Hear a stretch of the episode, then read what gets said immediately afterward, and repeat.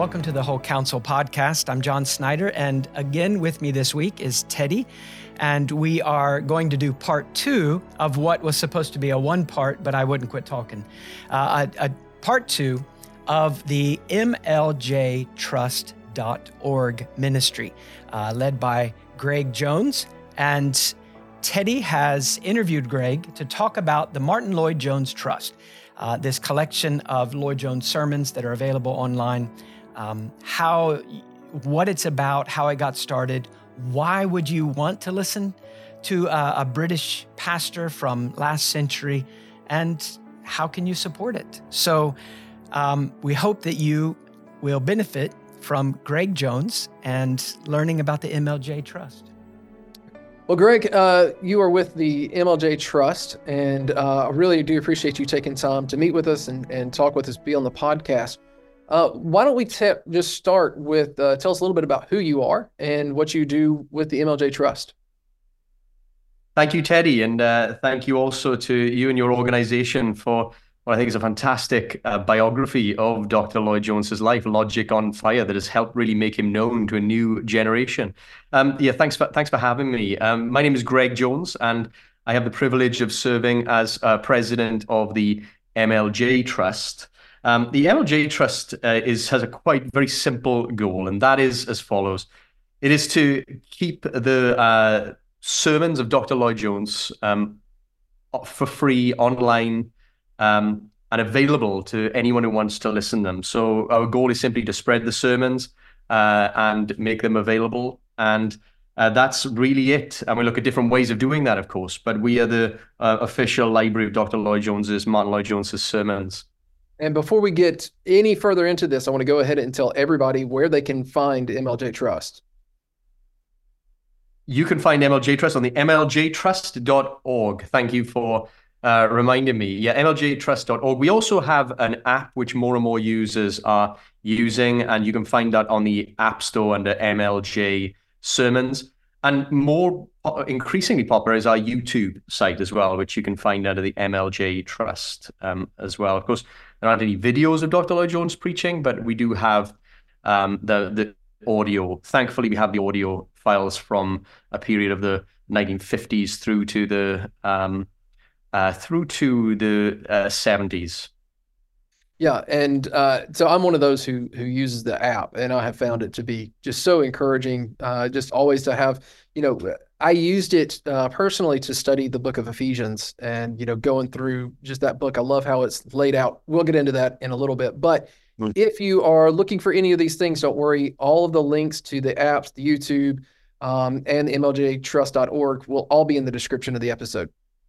So, Greg, um, let's talk just a little bit because I know that the doctor was in the beginning didn't even really want his sermons to be recorded, right?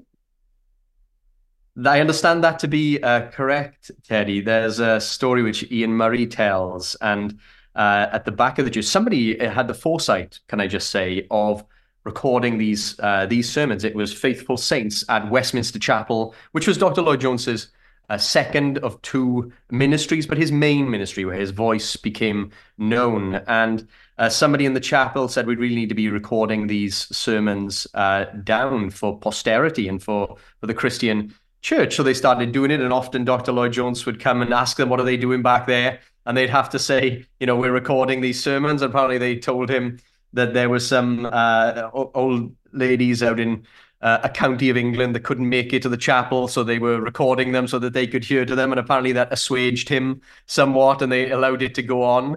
Um, but I think that he was uh, he wasn't um, uh, you know it's not like today he wasn't a, a huge proponent um, of that and uh, of of the recording. Nevertheless, uh, they stuck to it, and I'm very thankful um, that they did.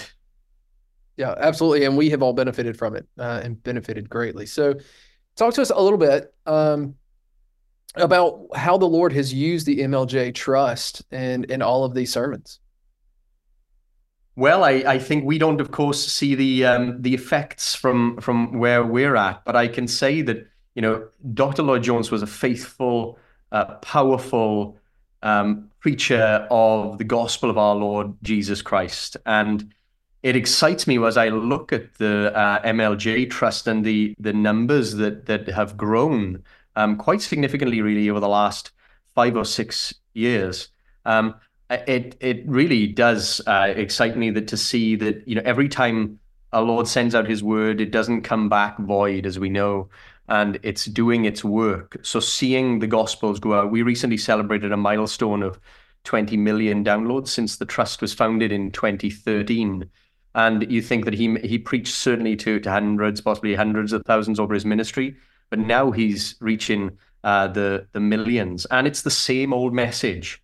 Uh, it's the good news of the forgiveness of sins through faith in our Lord and Savior Jesus Christ, and it's a a rich, wonderful message and a deep message that that he um, was a proclaimer, a preacher of. So you know, we don't see. I, I certainly hear the testimonies of people who have been grateful and, and the sermons have impacted and have been saved and edified and sanctified uh, through them.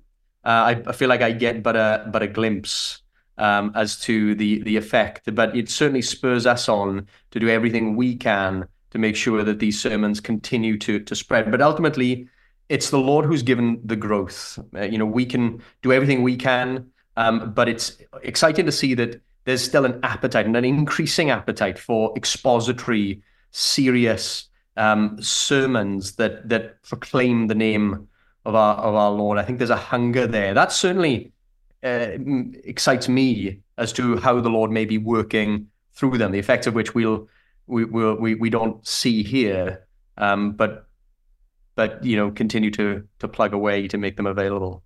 Yeah. Now, for someone who I remember the first time um, that I went to the MLJ app, and I was fortunate enough to have a friend who shared a particular sermon with me.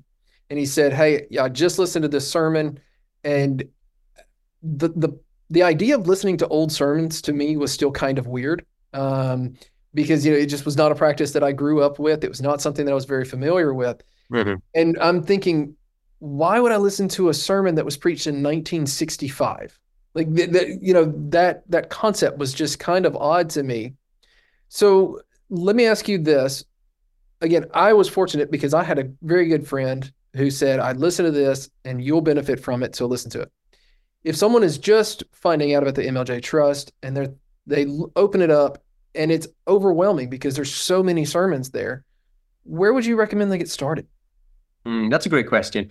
Um, I think it might be helpful to talk about the different um, sermonic styles that uh, I hesitate to use the word uh, styles, but perhaps the different audience for whom Dr. Lloyd Jones was preparing the sermons for within the collection. So he would ha- preach um, three times um, a week um, at his home church, once on a Friday night, Sunday morning, and Sunday night. Typically, you know, forty-five minutes to fifty-five minutes, um, and and three times um, a week. And then he would also preach during the week around the country as well. So, you know, there was a rich diet. Um, uh, life, church life at Westminster Chapel was was vibrant. I look at the bulletins and I see um, it was a vibrant church um, centered on the preaching of the Word of God, and uh, and and there was a rich diet uh, available. Now, going back to what I was saying, on a Friday night, Dr. Lloyd Jones would give what would be called his um, instructional sermons. And in, in those, he would go through in detail books of the Bible um, at a time. And it is very much, it's all preaching. He would not accept that there were these were lectures. He didn't believe really in lectures as such. He believed that every time there is a proclamation of the word of God, it's preaching. Uh, combined with some teaching, and, and he saw that it was really that that spirit um, the, uh, anointing or the, the, the power of the spirit that defined preaching uh, versus teaching. He wasn't there on a Friday night to simply impart information. He was also there to be led by the Spirit in his exposition. So, anyway, Friday night was very in depth, expository, line by line, sometimes, you know, multiple weeks on one verse, for example. I mean, he spends, I think, 80 sermons on Romans chapter 8, and then, you know, 366 uh, sermons going through the book of Romans. He didn't even finish got to chapter 14. That's Friday. Sunday morning um, was, um, he would, I think they would describe it as uh, saints in the morning, sinners at night. So you'd have the, the sermon for the saints in the morning, which always included you know the gospel. It wasn't as if there was, but but it would I guess be geared more towards edification of people who, in general, you could say were already um, Christians. And then on the Sunday night, he would preach an evangelistic sermon. Interestingly, I think he spent more time preparing for the evangelistic sermons than for the others because he believed that you didn't just um, you know say the same old gospel and and you know just go over the same old stuff. He believed that it was worthy of the, the the most of time for him. In fact, he used to write out his sermons, evangelistic sermons, when he was at Aberavon, his first ministry, because he believed that um, it was that important when you're proclaiming the gospel to to unbelievers. It was worthy of the most diligence in preparation. So those are the three tranches or or, or um, segments of, of preaching that he would do. And now to your question, um, where would I uh, recommend someone go um, if they're listening for the first time. It really depends on on the person. If it is someone who is heard the gospel, is interested in the gospel, I would probably go to the series on a Sunday night. Um, uh, and and a good series, the, the biggest series for the Sunday night evangelistic sermons would be the Book of Acts. And indeed, if you're sending out sermons, then I, I think to people who perhaps may not um, have uh, have faith in the Lord Jesus Christ, then I think those would be good. Um, but uh, uh, then I would say if someone is looking to just go through for you know a Sunday morning, um, there's the s- series on Ephesians, um, which is the edification uh, series. Now, of course, all of these sermons have you know instruction in them. They have evangelism in them. They have edification in them. So it's certainly not all one type. There's a mi- mixture, and and and then you know the uh, I would say a good place to start if I had to pick one, I would say Great Biblical Doctrines, which was one of the, his first Friday night series, um, where he goes through some of the great doctrines of the Bible um, that you you can see. I think there are about 55 sermons there, and that I think would be an excellent introduction that would then um, you know segue into some of the the, the bigger series. Um, he's probably most known for his series on on Romans, uh, and we currently, as a trust, uh, we send out weekly uh, sermons um, uh, if to subscribers who put their email into our website, we send out that weekly email. And we're going through uh, Romans uh, at, at the moment, and it's uh, you know some of the some of the finest work I believe on on uh, the apostles' uh, great epistle.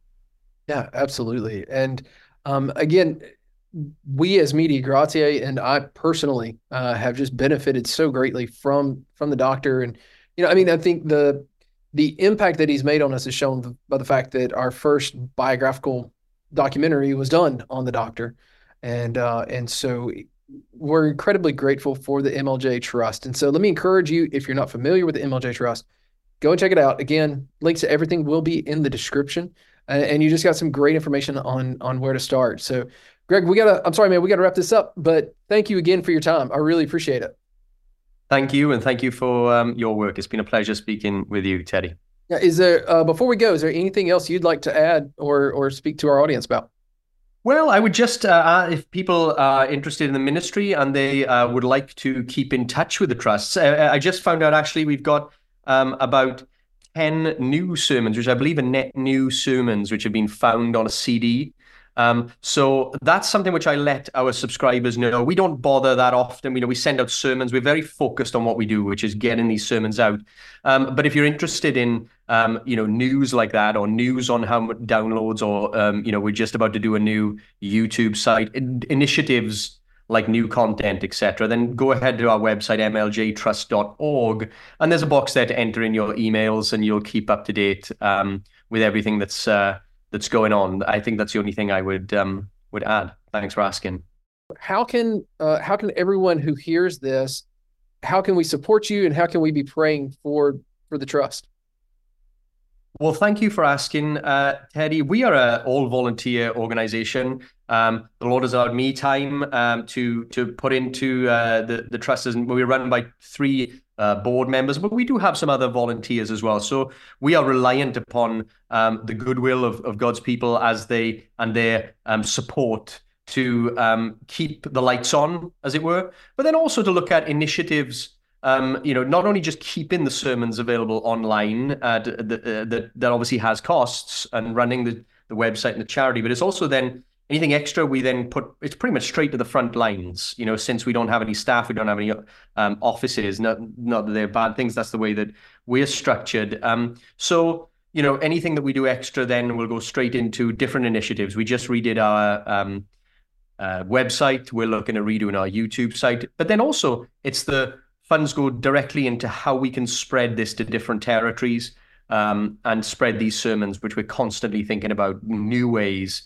to get these messages out. So that would be um, one area. And then definitely to pray for the continued, uh, that the gospel may sound forth, as, as the Apostle Paul says, so the gospel may sound forth to uh, the world through uh, these sermons, and uh, that people would be um, edified and inclined, and people would know about it. Not only non believers, but also that people in the church, and perhaps in a in an era where um, there isn't there's there's perhaps been a, misunderstanding or a devaluing of the gift of preaching in the church that um, God's people may be fed through this, but then also the preachers may be raised up and um, shown what I believe to be the biblical model of preaching in power and spirit. So that would be the, some of the prayer requests that uh, we would uh, we would ask for um, as we seek to be good faithful stewards of these these sermons, which I think are treasures uh, for the church today. All right. Well, fantastic. Well, Greg, thanks again for your time. Thank you.